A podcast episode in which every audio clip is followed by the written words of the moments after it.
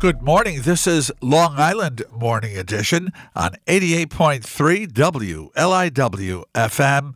I'm Michael Mackey. After local preservation advocates pressed the Riverhead Town Board to try to delay PSEG Long Island demolition plans for a historic building that once housed one of Long Island's first electric power plants, the utility company has shelved its plans, at least temporarily. PSEG Long Island spokesperson Elizabeth Flagler told the Riverhead Local last week that the company is happy to have discussions with the involved parties and give some time for those concerned with preserving the structure to develop an alternative plan.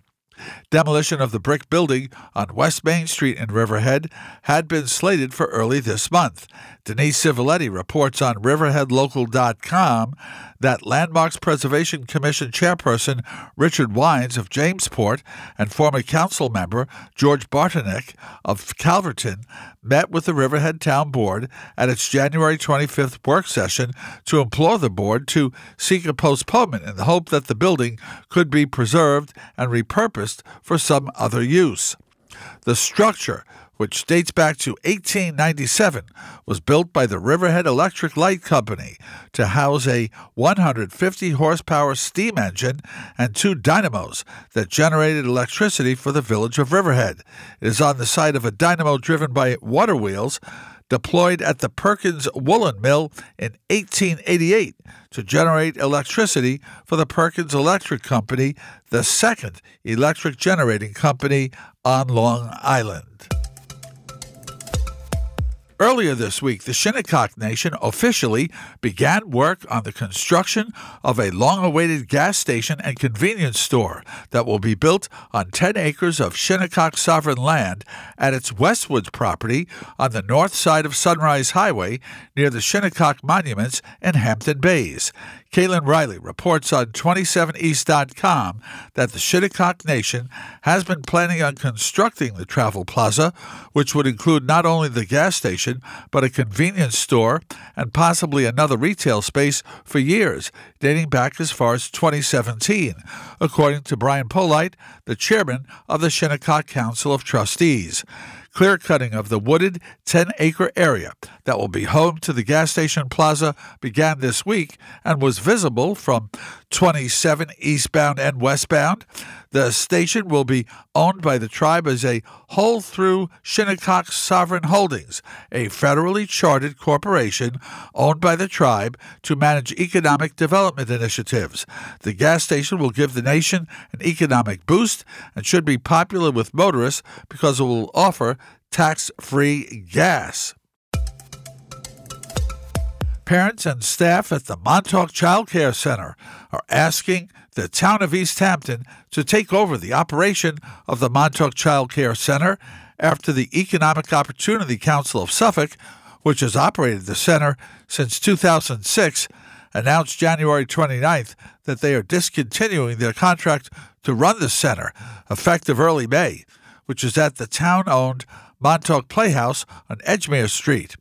Beth Young of East End Beacon reports that the East Hampton Town Board's request for proposals, RFP, to run the center, approved at their February 1st meeting, is asking for sealed bids to be received at East Hampton Town Hall by no later than 3 p.m.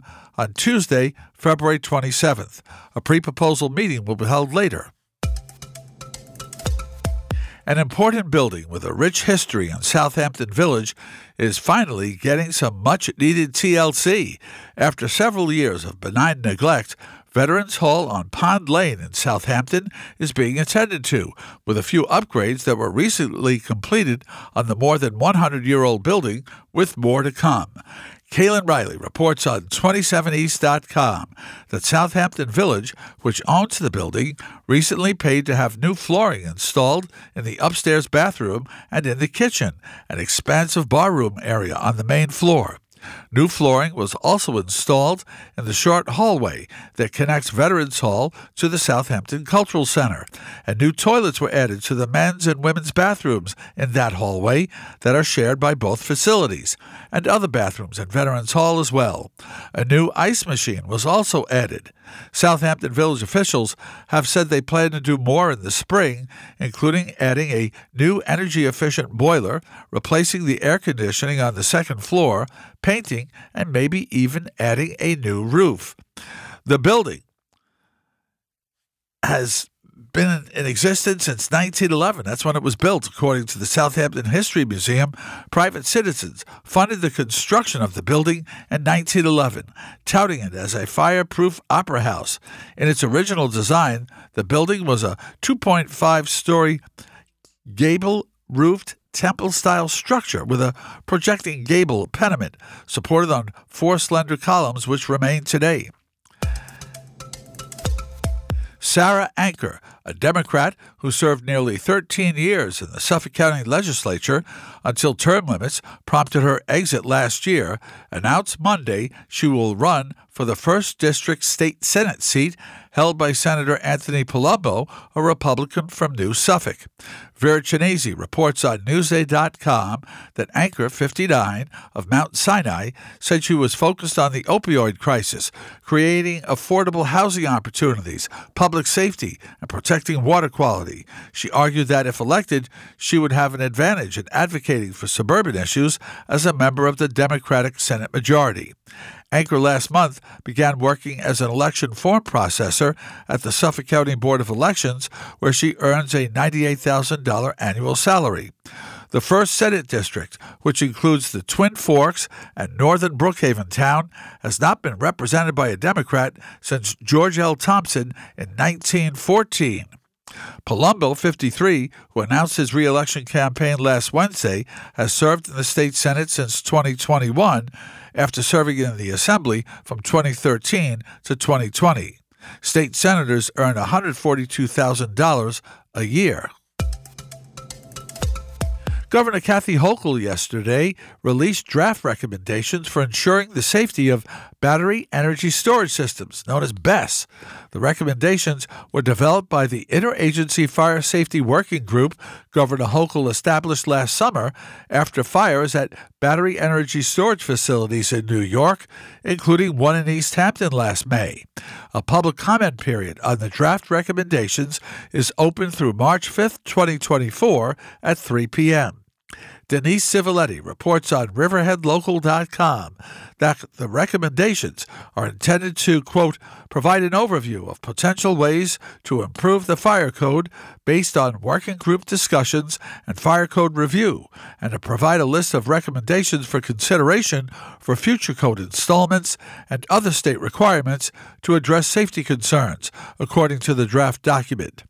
The recommendations apply only to lithium ion battery energy storage systems that exceed 600 kilowatt hours, maximum allowable quantity threshold as established in the 2020 State Fire Code. Some of the recommendations suggest fire code updates, others make suggestions for fire code additions, and others are described as additional considerations that could help address potential issues with BESS fire safety through other regulatory mechanisms. The battery energy storage industry is enabling communities across New York to transition to a clean energy future, and it's critical that we have comprehensive safety standards in place stated Governor Hochul on Tuesday. This has been Long Island Local News on Long Island's only NPR station, WLIW FM. I'm Michael Mackey.